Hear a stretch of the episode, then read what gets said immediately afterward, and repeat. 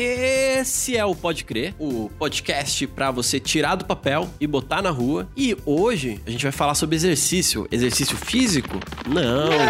Exercício criativo. Aquele exercício que você faz com o cérebro e às vezes com as mãos. E eu tô aqui com o Thiago pra gente falar sobre isso, porque tem algumas pessoas que ficam travadinhas, ou que não sabem como exercitar a criatividade. E eu acho que, por algum motivo, por mais que eu e o Thiago a gente tenha começado a fazer é, exercícios nesses últimos tempos, exercício físico no caso, a gente não era um bom praticante de exercício físico, mas um ótimo praticante, ótimos praticantes de exercício criativo. Então, Thiago, seja muito bem-vindo à Academia Criativa do Podcast.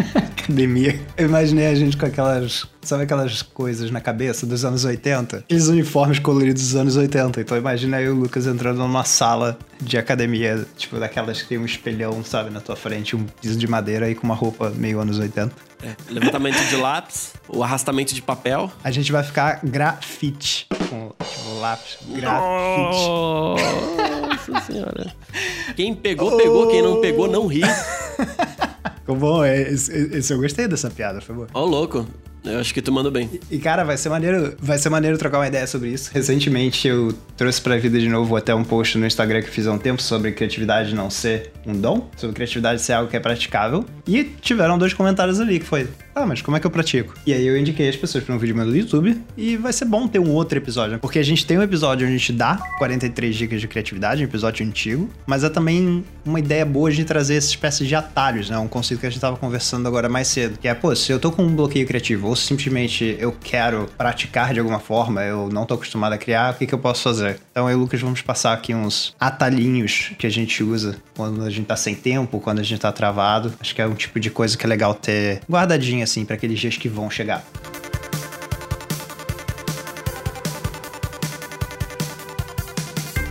Para dar uma breve introdução sobre esse tema, eu acho legal a gente lembrar que o nosso cérebro ele funciona muito parecido com os nossos músculos. Tudo que você aprendeu sobre o universo fitness até agora, ou tudo que você ouviu nesses posts do tipo for, força, foco e fé, o mesmo se aplica de certa forma pro, pro universo criativo, porque é difícil criar quando você não cria. Da mesma forma que é difícil você se exercitar quando você não exercita. Por quê? O nosso cérebro, ele não quer gastar energia. Ele fala assim: Ô Lucas, tá que tá, tá, querendo pensar demais aí? Que tá querendo criar? Que tá querendo correr? E essa mesma pergunta que o cérebro faz na hora de a gente praticar exercício, ele faz no processo criativo. E é por isso que muitas vezes a gente fica travado, porque a gente não tá praticando, não tá exercitando a criatividade. A gente tem um episódio sobre desinibição criativa, que é uma das práticas, por exemplo, pra gente exercitar um pouco a criatividade, mas aqui a gente vai falar sobre um apanhadão. É, existem, assim, ó, inúmeras, inúmeras, formas de exercitar a criatividade. Não tem fim. Você pode criar a sua, pode, você pode entender a base de como funciona a sua criatividade, mas a ideia é a gente entender quais são as práticas minhas e do Thiago aqui para exercitar esse músculo, que é o nosso cérebro, que não é músculo, desculpa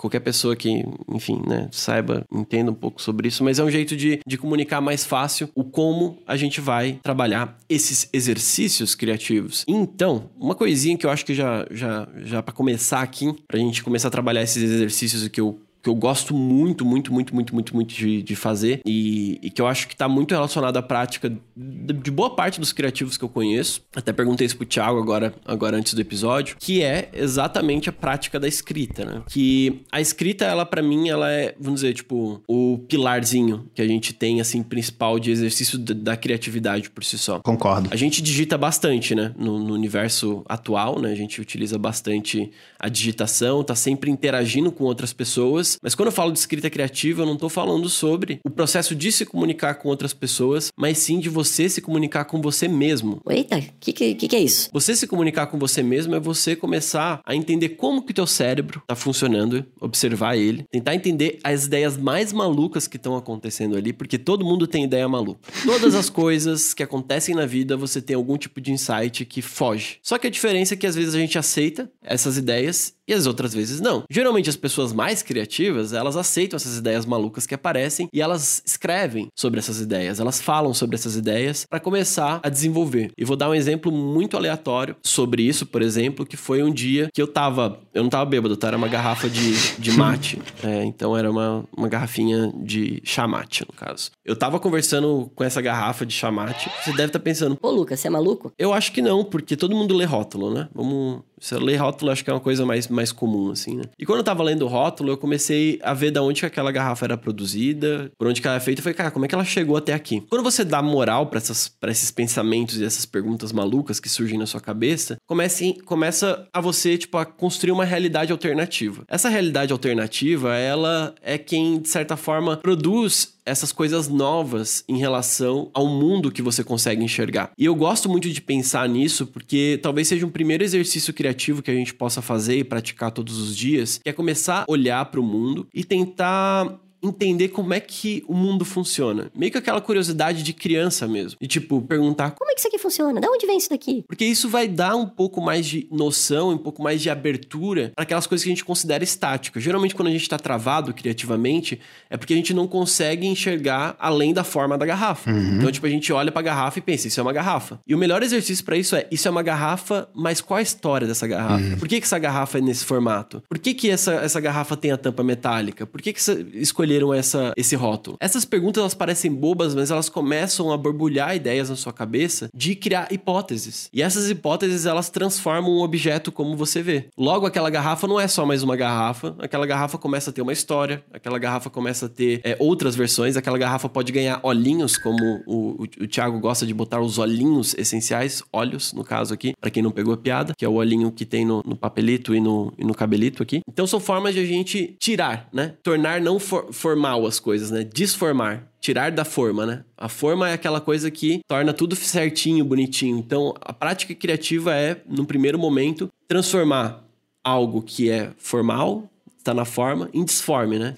Quebrar a forma para você começar a descobrir quais são as possibilidades, as novas rotas e escrever sobre isso, né? E mesmo que seja uma coisa completamente fora do, do, do contexto, você olha para aquele texto e joga no lixo. O ponto de fazer esse exercício de observar as coisas de maneira diferente e depois botar no papel vai te ajudar a fazer que tua cabeça comece a pensar coisas diferentes, como foi a piada do grafite do Thiago. Isso não surge do nada, isso é uma prática que o Thiago tem, que inclusive ele pode falar, de achar trocadilho em tudo quanto é tipo de coisa. E isso é uma prática de desinibição criativa, de você exercitar a criatividade. Às vezes, ele acha uma coisa muito genial, mas isso é 2, 3, 4% de todas as outras possibilidades que aparecem no meio do caminho. Só que o fato de exercitar isso todo dia, o fato de estar tá com esse olhar ativo e estar tá desformando, ou seja, tirando a forma das coisas, aí no caso das palavras, né? Então, grafite no final das contas, pode ser grafite de.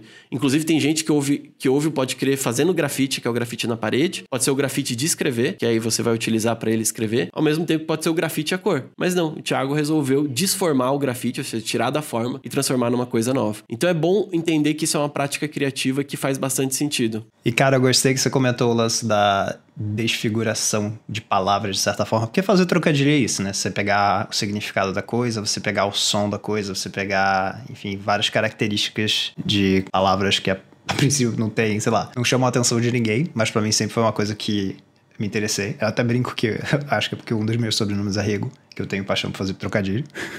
Mas é muito engraçado pensar que, de certa forma, tanto essa situação da garrafa que você descreveu e tanto essa situação do trocadilho, para mim são restrições criativas. Que essencialmente, assim, se eu vou olhar para todos os atalhos criativos, assim, coisas que eu gosto de fazer quando eu tô travadão para criar, restrição criativa tende a ser a coisa que mais me ajuda. E como você disse até antes de começar a gravar, né, a restrição criativa aumenta o seu foco para algum aspecto. Então, se alguém te desse uma missão, você vai criar um texto, você vai criar uma foto, você vai criar alguma coisa a partir dessa garrafa aí de chamate que o Lucas estava na mão, você vai levar isso para um lugar muito diferente do que eu levaria. Eu talvez faça um trocadilho com o chamate, sabe? Eu talvez brinco com mate de, do, sei lá, do verbo matar. Ou eu brinco com chá que, sei lá, parece com deixa, tipo chá comigo, deixa comigo. Não sei. Eu, eu posso brincar com a palavra, você talvez brinque com a parte visual, você talvez brinque com a textura sabe? Então eu acho muito interessante esse pensamento de desfiguração, de desmontar a coisa, de ter esse olhar de restrição criativa. Eu preciso criar alguma coisa a partir dessa garrafa.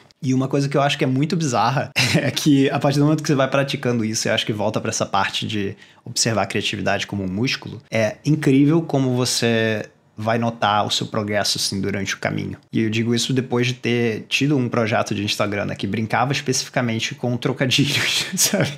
Que é, pra quem não conhece, é o translate. E era basicamente uma brincadeira que eu e meus amigos fazemos assim, desde muito tempo. Só que é muito bizarro, porque hoje em dia a gente tá muito avançado nisso, sabe? É uma coisa que a gente se treinou tanto a fazer que já sai de uma forma muito natural, sabe? Muito mais natural que para qualquer outro ser humano. Então é muito legal observar esse tipo de restrição criativa, assim. É uma coisa que eu gosto bastante. E uma coisa que eu gosto muito de pensar depois de entender isso é, considerando que nós não somos seres humanos que, digamos, têm uma capacidade maravilhosa de guardar informação, ou seja, eu vou aprender a gerar ideias a partir de restrições criativas que eu crio para mim mesmo, seja ela de trocadilho, seja ela de observar algum objeto ao meu redor, ao meu ambiente, as conversas. Como é que eu faço para um dia que eu tenho um bloqueio criativo, eu conseguir pegar isso rápido, né? Eu me lembrar assim, tipo, putz, hoje eu tô bloqueado, hoje eu não tô conseguindo criar. E para mim a melhor forma até hoje foi tentar catalogar esses meus atalhos.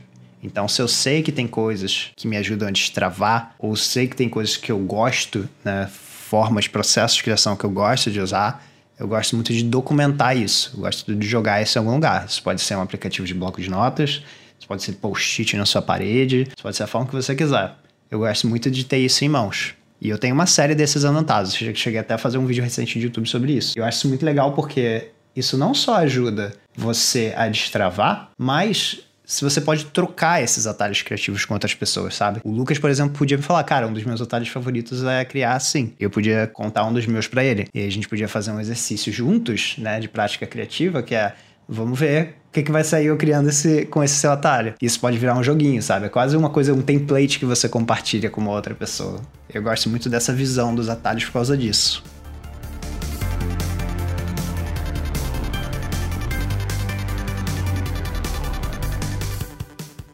Você falou sobre a questão da interação, acho que é um dos princípios extremamente importantes para a criatividade. Tem um TED Talk que também é livro, que também é vídeo resumido, que já é antigueira, mas que vale a pena dar uma, uma ouvida se você quiser sair desse episódio e consumir um outro conteúdo, que é o De Onde Vêm as Boas Ideias. Lá ele explica, e eu vou falar um pouco sobre, sobre ele, de como que os grandes movimentos, as grandes vanguardas que se deram, e aí ele vai fazendo uma releitura histórica disso, aconteceram em lugares onde eram um, vamos dizer, espaços onde os criativos estavam reunidos. Inclusive, é, um, um, dos diretores da, da Adobe, num podcast, fala sobre isso também, sobre essa questão da pandemia e sobre a questão da reorganização dos lugares criativos, porque houve uma dispersão dos criativos, né? Tinha algumas capitais onde esses criativos estavam mais, por exemplo, em São Francisco, em Londres, tipo, que tinha muita gente é, reunida e que era muito bom isso para a criatividade, por si só, essa interação, né? Só que ao mesmo tempo eu penso que também a gente pode fazer isso através da internet com outras pessoas e até mesmo na comunidade do Pode Crer. É, se você quiser é só lá no podcrer.com.br para conhecer, que é compartilhar e ter conversas sobre criatividade, conversas sobre os assuntos que você quer falar sobre. Por quê? A gente tem uma dificuldade, às vezes, de desenvolver uma ideia porque ela está muito embrionária, que é a mesma lógica da garrafa, né? A garrafa, quando eu enxergo ela pela primeira vez, ela é uma garrafa só garrafa. Mas se eu começo a falar sobre a garrafa e crio essa restrição, ou seja, que é um, um exercício também de um atalho criativo, né, pra gente exercitar,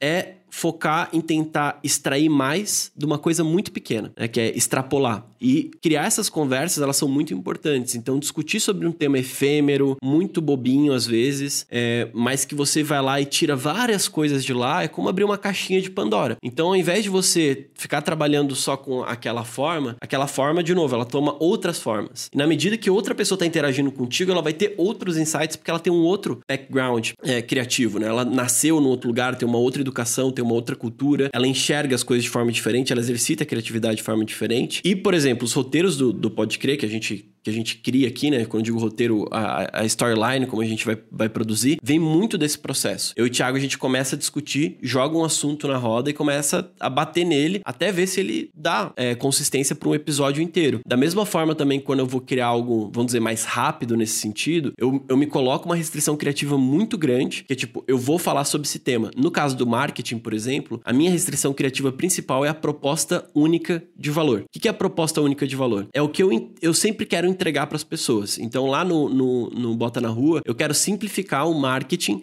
para negócios independentes. Isso é minha ideia básica, né? E aí eu falo, beleza, isso daqui é minha linha, mas eu vou falar nesse, nesse tema para reforçar esse ponto sobre isso, sobre isso, sobre aquilo. Então eu, eu naturalmente tenho que achar várias formas de falar sobre o mesmo assunto para continuar tendo uma consistência. E isso é tão bo é bom criativamente, é bom pro marketing ao mesmo tempo. Porque ao mesmo tempo que você tem uma consistência de conteúdo, isso também te dá essa visão de ter uma garrafa e ter que explorar aquela garrafa para onde for. Tipo, se é ler o rótulo, se é analisar como é que aquela garrafa foi feita, de onde ela veio, porque como é que botar aquele líquido, por que, que é uma garrafa de vidro, não é uma garrafa, sei lá, de, de metal. Essas perguntas todas que elas podem parecer muito fáceis de serem pesquisadas no Google e que talvez você consiga uma resposta muito objetiva, a ideia é justamente não pesquisar no Google, explorar sua criatividade para saber o que a tua cabeça pensaria, como você resolveria aquilo. Em um episódio a gente até, até brinca um pouco sobre Imagina se eu e o Thiago a gente abrisse uma pizzaria. Será que a pizza seria redonda? Será que a gente faria os sabores tradicionais? Será que a gente ia pegar uma pira totalmente italiana ou a gente ia zoar completamente e ia, sei lá, tipo, botar, fazer um, um, uma decoração totalmente asiática e fazer um negócio completamente diferente? Essa mistura, que se chama de combinatividade na criatividade, ela vem a partir dessa limitação criativa, que é você começar a entender como um objeto, que ele não tem valor nenhum, através desses pequenas doses de extrapolação criativa, você consegue combinar elementos para que faça que aquilo chame mais atenção, de certa forma. Então eu gosto tanto de praticar isso no marketing, porque a consistência é muito importante no marketing, ou seja, você se manter no mesmo lugar, e isso também é uma restrição, restrição criativa para facilitar você a criar um pouquinho mais. Falo, pois como é que eu vou ser criativo se eu estou reduzindo as minhas possibilidades? parece maluco, parece estranho, mas faz muito sentido. Faz esse exercício. Tenta falar sobre um tema que talvez você nunca tenha falado na sua vida. Você você vai ter uma, uma dificuldade de começar a pensar sobre aquilo, só que quando você não se limita em dizer o que é certo ou errado no processo criativo, porque não tem certo ou errado no processo criativo, no, no pré publicação, diríamos assim, no pré-mostrar para as pessoas, é justamente o momento onde você exercita. Uhum. Que é igual esse momento inicial quando a gente está começando a fazer um exercício e, e, e, dói muito às vezes, tipo, no dia de amanhã ou na hora, você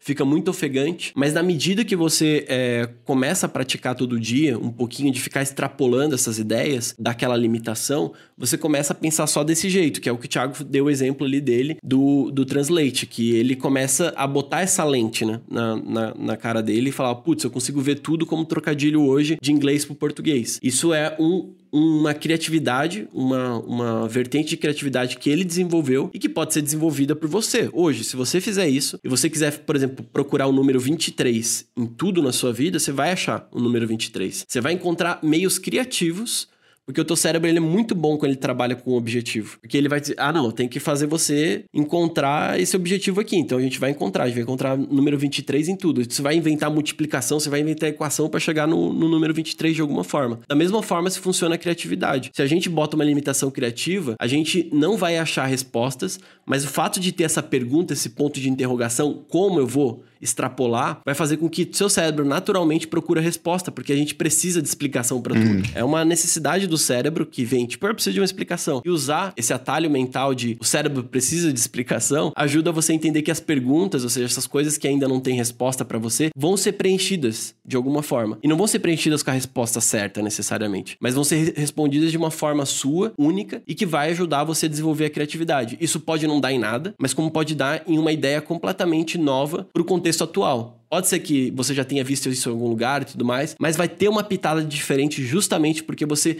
se permitiu criar sozinho, sem ficar pesquisando referências e enchendo você de outras ideias, né? Então a restrição criativa ela ajuda a você desenvolver uma ideia do, do zero, a partir de um ponto uhum. focal, para trazer é, é, essas coisas, vamos dizer assim, que andam na órbita desse ponto focal, né? Pra você estar tá sempre olhando para ele e criando coisas a partir disso. E cara, foi ótimo até esse lance de você falar de você criar uma coisa muito específica, você desenvolver uma coisa muito específica, porque eu lembro da época do Translate quando surgiu o Gringo Dictionary, né, do Matheus. E foi uma coisa muito linda, assim, porque o tema é o mesmo. É brincar com duas línguas. E são ideias que surgiram de formas desconectadas e feitas de forma diferente, sabe? Então acho que é muito bonito ver esse lado também do exercício criativo. E me lembrou muito uma TED Talk que eu vi há muito tempo, que eu até tava googando quando você comentou, porque eu queria muito lembrar o nome. O nome é The Museum of Four in the Morning. Então, o Museu de Quatro da manhã. É um cara que começou a colecionar momentos aleatórios de filmes e de coisas, se eu me lembro bem, assim, em que, sei lá, no filme era quatro da manhã, ou num post estava marcando que era quatro da manhã. E a partir do momento que ele começou a juntar isso e as pessoas ficaram conscientes de que ele fazia isso,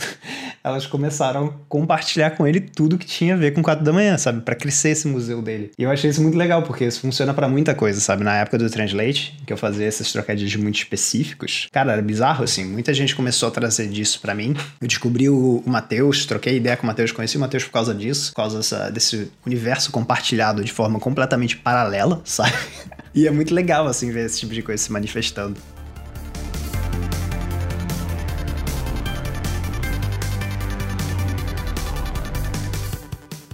E, cara, eu queria muito reforçar um ponto que você falou, porque para mim foi um dos maiores arrependimentos, assim, que eu tenho da faculdade, quando eu olho para trás. Acho que todo mundo sempre pensa assim, ah, podia ter feito isso aqui melhor, aquela outra coisa, mas esse lance das conversas sobre criatividade. Eu lembro que eu tinha muita dificuldade de querer me envolver, assim, em conversas, porque eu achava que eu tinha que ir pro papo com respostas certas ou conceitos super empacotados, sabe? Então, era melhor eu parecer uma pessoa que talvez não discutisse, não questionasse, porque se eu questionasse, eu mostraria incerteza. Eu teria perguntas perguntas, mais perguntas que respostas, sabe? E é muito louco, porque hoje eu, eu me vejo numa posição completamente contrária, assim. Eu penso, caraca, se eu estivesse na faculdade, eu amaria discutir sobre esses assuntos sem certeza, sabe? Com essa mentalidade de hoje. Entender que tá tudo bem se eu começar uma conversa sem respostas e tá tudo bem se eu terminar a conversa também sem respostas, sabe? Porque as perguntas podem continuar sendo uma conclusão principal de alguma coisa, sabe? Tem coisas que são muito subjetivas, de certa forma. Então, quando eu olho assim para trás e se você tá escutando esse episódio hoje em dia, é possível sim criar um, um ambiente seguro, sabe? É possível você conversar com as pessoas e dizer, olha, não tenho certeza para onde isso vai, a intenção aqui não é bater martelo, a intenção é simplesmente discutir um tópico. E eu acho que você vai começar a reparar, quanto mais você praticar esse hábito de ter esse tipo de conversa, onde você não necessariamente precisa sair com algo empacotado bonitinho, tá? Que nem o nosso episódio do propósito, né? Que foi totalmente gravado assim, foi meio que assim, cara, vamos ver para onde que isso aqui vai. Eu quase nunca raciocinei sobre esse tema, né? E no final a gente chegou a um lugar legal. Podia não ter chegado, e tá tudo bem. Sabe, o que importa é que eu sei mais sobre esse assunto no final desse papo, porque as perguntas sobre propósito propósito, me trouxeram esse assunto para o meu contexto, né? Me fez pensar no meu contexto. E a perspectiva, né? A conversa que eu tive com o Lucas trouxe a perspectiva do Lucas sobre isso. Então, quando você tem essa conversa com 10, 8, 5 pessoas, é isso que você faz, sabe? As perguntas ajudam a trazer as coisas para o seu contexto, as conversas ajudam você a enxergar outros contextos sobre esse tema. Então, nossa, cara, eu, eu não conseguiria enfatizar mais, assim, do tipo, o quanto que é importante estar aberto a ter esse tipo de conversas inconclusivas de, digamos, sem respostas. Totalmente. E se for para resumir isso tudo que a gente tá falando, numa frase, eu colocaria assim: pergunto, logo crio. Uh, gostei. É, eu gosto muito disso, porque, de novo, né, essa prática de questionar tudo ou entender que as coisas podem ser diferentes, e são exercícios muito básicos, por exemplo, se permita virar uma foto tua de ponta cabeça. Isso é um questionamento, né? Um questionamento tipo, ah, por que essa foto não pode ser de ponta cabeça? Por que, que essa foto não pode ser de tal, tal coisa? Por isso que eu falo que é um exercício meio até infantil, assim, infantil de criança, e que eu acho legal. Eu amo, às vezes, poder conversar com criança justamente porque a gente consegue ter essas discussões abertas, né? De que não existe uma verdade pronta, uma clareza muito grande sobre o que é a vida, como funciona. A gente tem que ter, obviamente, um critério científico em alguns momentos da vida, mas o exercício criativo, ele depende de deixar o seu cérebro fluir do jeito que ele das com as coisas que ele tem na cabecinha dele ali, tipo, ele vai, ele vai buscar respostas e mesmo que aquela, resposta não seja uma resposta que você sinta confortável, o fato de você documentar isso, escrever, vai começar a te trazer umas visões diferentes sobre a vida, porque quando a gente simplesmente expressa as coisas que estão na cabeça prontas, a gente tende a cair no clichê. Por quê? O nosso cérebro ele tá muito ocupado aprendendo a se comunicar né? Porque se a gente não se comunica, a gente não sobrevive direito nesse mundo. Logo, quando a gente foca muito na comunicação, tipo na assertividade e tudo mais, a gente acaba perdendo um pouco o fator criativo porque a gente quer dar clareza excessiva a tudo. Uhum. E é, a criatividade é justamente onde a clareza some um pouquinho, mas para dar esse espaço de pensar, de refletir sobre algo, né? E para dar sutileza também, de deixar uma pergunta para outra pessoa refletir também, para gerar essa interação. Então, a gente tende a ser muito determinista, ou tende a se colocar num lugar onde eu tenho que falar a verdade, ou que eu tô certo. Isso trava a gente também muito porque a gente começa a criar vários questionamentos, inclusive nas últimas duas semanas eu acabei sofrendo muito por alguns questionamentos sobre coerência, por exemplo, de mim mesmo com as coisas que eu tava fazendo, e eu, eu vi minha criatividade só indo embora, sabe? Indo pelo ralo, assim. Eu falei, caralho, tá indo embora. Daí, para recuperar, o que, que eu preciso? Eu preciso me tirar essa armadura da verdade por um momento, porque a verdade é muito boa para fazer a parte da curadoria, na parte de organizar as ideias, mas ela é péssima na hora de, de, do exercício criativo, porque o exercício criativo depende dessa liberdade e depende desse lugar onde você tá solto, é, onde você consegue, de certa forma, performar esses teus vários personagens que existem de você, essas várias ideias fantásticas que existem na tua cabeça, mas que você sente que não vão ser aceitas, de certa forma, pela sociedade. E é natural que a gente se bloqueie por isso, justamente porque a gente ouve muitas restrições, né? Você não pode fazer isso, você não pode uhum. falar sobre isso, você não pode falar sobre esse tema. E ainda mais no momento que a gente está nas redes sociais, onde existe um medo de ser cancelado, ou um medo de você não ser aceito, ou um medo de você não receber os likes que você gostaria, a gente acaba se restringindo de uma maneira que não é legal. Quando a gente fala de restrição criativa aqui, a gente está falando de pegar um objeto, qualquer coisa, um assunto, e fazer várias perguntas em volta daquele para criar novas coisas, que é a ideia de eu tenho uma tese, aí eu crio uma antítese, ou seja, uma pergunta, e daí surge uma nova tese, né? Surge uma nova ideia. E aí eu não tenho ideias tão clichês assim, elas acabam sendo um pouco mais, eu vou chamar de original aqui, apesar de originalidade no 100% não existe, mas existe a originalidade no contexto que a gente vive, né? No dia de hoje, eu posso postar algo original, não significa que isso vai ser original para sempre e que isso não era,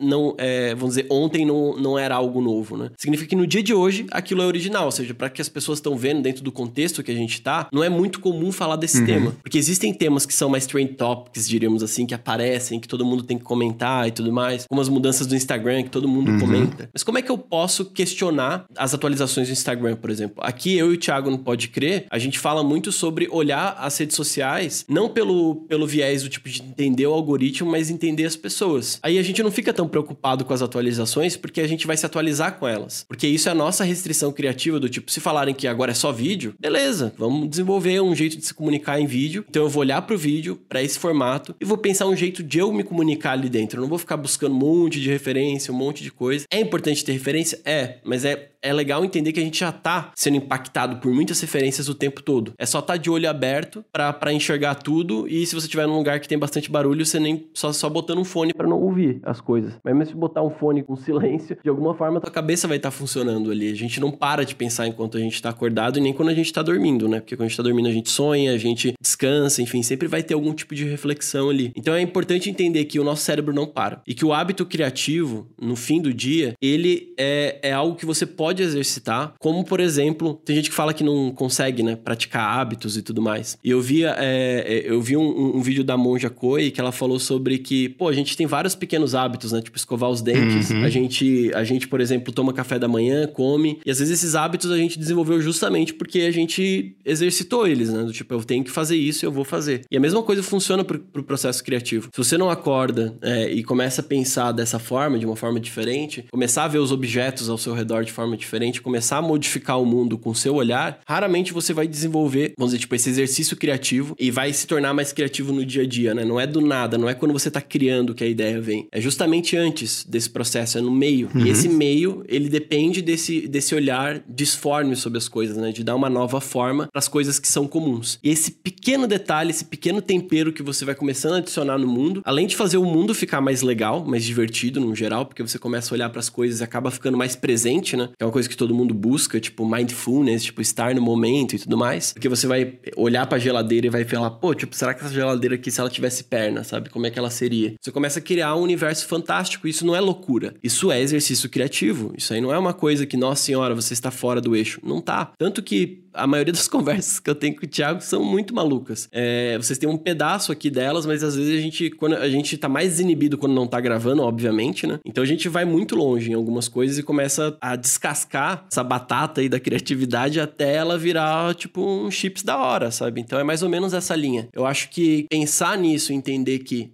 pergunto, logo crio, é importante. Questionar é um dos exercícios criativos que faz muito sentido. E quando eu falo questionar, não é questionar do tipo, ah, isso aqui tá errado, tá certo. É questionar de isso poderia ser diferente nesse sentido. Não procurando a verdade ou o caminho correto, mas procurando as novas formas de ver o mundo.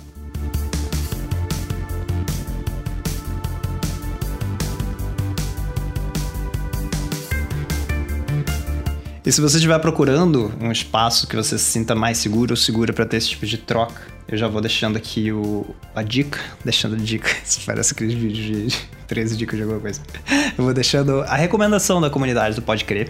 Você pode entrar em podcrer.com.br, é P-O-D-C-R-E, e ali você consegue ter acesso à nossa comunidade do Discord, onde a gente troca ideia algumas vezes por chat, ou seja, mensagens, algumas vezes por troca de áudio, algumas vezes com vídeo. Muitas opções esse tal de Discord, não é mesmo? E se você quiser encontrar o Lucas na internet, você pode buscá-lo no arroba bota na rua, ou procurar o blog dele também, se você quiser ver uns posts mais aprofundados. Você me encontra pelo arroba tira.do.papel no Instagram, ou tiradopapel.com, onde você consegue todas as minhas conexões ali. E a edição maravilhosa desse podcast foi feita pela Gigi, que coloca todos esses efeitos especiais na nossa fala. E ela participa do coletivo MUF, que você encontra no arroba mouf.co que é M-O-U-F-F-E.co. Você vai ver isso na descrição desse episódio também. Obrigado por ficar aqui com a gente até o final e vamos continuar papeando, vamos continuar trocando ideias criativas. É.